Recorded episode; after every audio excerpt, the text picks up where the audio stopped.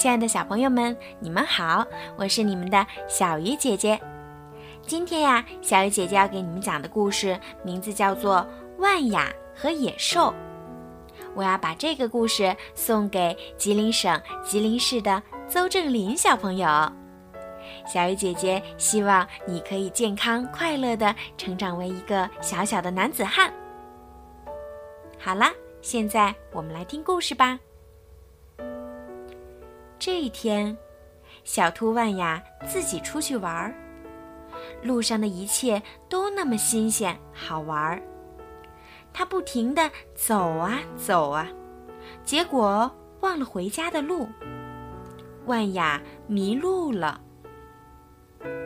该怎么办呢？万雅心里想着，我最好去问问路。正在这时，一只动物沿着小溪走来，居然是只狐狸。万雅打起哆嗦来，因为爸爸妈妈总提醒她要小心狐狸。你好，万雅硬着头皮跟狐狸打招呼，因为她来不及逃跑了呀。请问，你知道我的家在哪里吗？狐狸看着万雅，眼珠滴溜溜的转个不停。我可太想知道你住在哪里了，狐狸说。你一定是自己一个人住吧？还是……不，万雅说，我家里还有我的爸爸和妈妈、爷爷和奶奶、叔叔婶婶们，还有九十九个兄弟姐妹。哦，狐狸一下子来了精神。嗯，那我们一定要找到你的家。现在，狐狸已经满脑子都是烤兔子了，一百多只呢。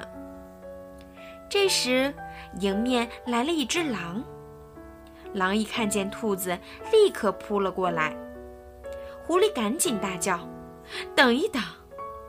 狼惊讶地看着狐狸，狐狸对狼说：“这只可怜的小兔迷路了，我们一定要找到它的家，它的叔叔婶婶们、爷爷奶奶，当然还有爸爸妈妈和九十九个兄弟姐妹都在家里等着它呢。”哦，原来是这样。狼一边冲狐狸眨着眼睛，一边对万雅说：“那你快想一想，你住在哪里？”这下子有三只动物一起上路了，万雅跑在最前头，狐狸紧跟在它的后面，狼在最后。当然啦，万雅心里很害怕，不过幸好狼和狐狸都没看出来。没走多远，来了一只大熊，熊瞥了狐狸和狼一眼。你给我趴下吧，熊大声说，我的小兔子。话音还没落，他就举起了大胖爪子。狐狸又赶紧大叫：等一等！然后狐狸又把事情从头到尾给熊讲了一遍。啊，嗯，这样啊，熊说，那好吧，我们当然愿意把这个小家伙送回家了。这下子，万雅不得不让熊也和他们一起走了。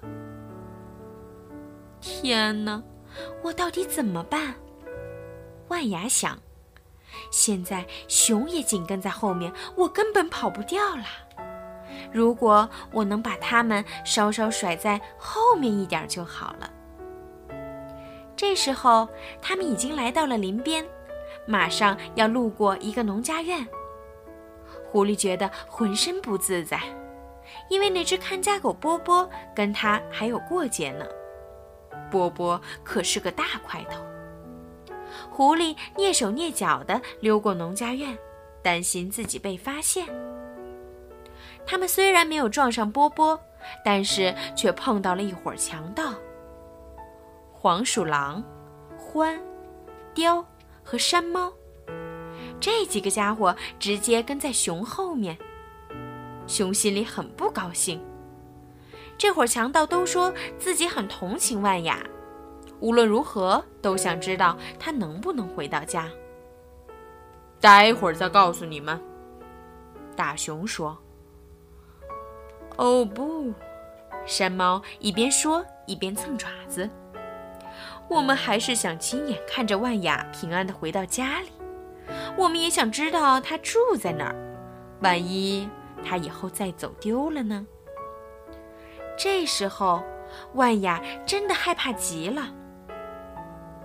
大伙儿接着往前走，万雅连自己在哪儿都不清楚了，更不知道怎么才能回家。但是她清楚地听见那些野兽的肚子正咕噜咕噜地响呢。你认得这里吗？狐狸凶巴巴地问。突然，万雅脑子里闪过了一个念头。他鼓起勇气大声说：不认得，哎，说实话，我根本不知道这是哪里，我想我可能再也找不到家了。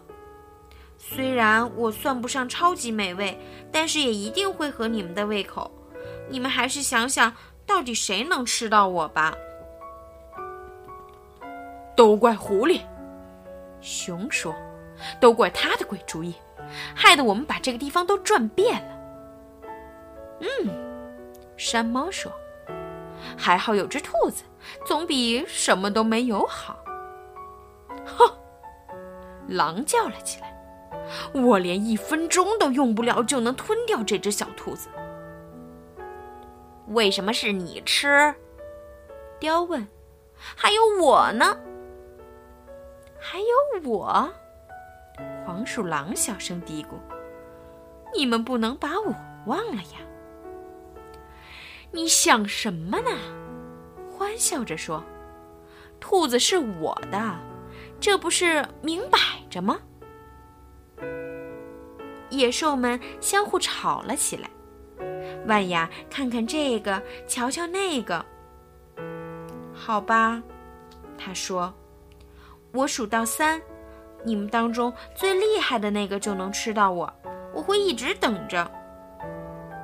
万雅开始大声地数着，一、二、三。野兽们立刻冲向了对方，熊对雕，獾对狼，黄鼠狼对山猫。眨眼间，他们扭打成了一片。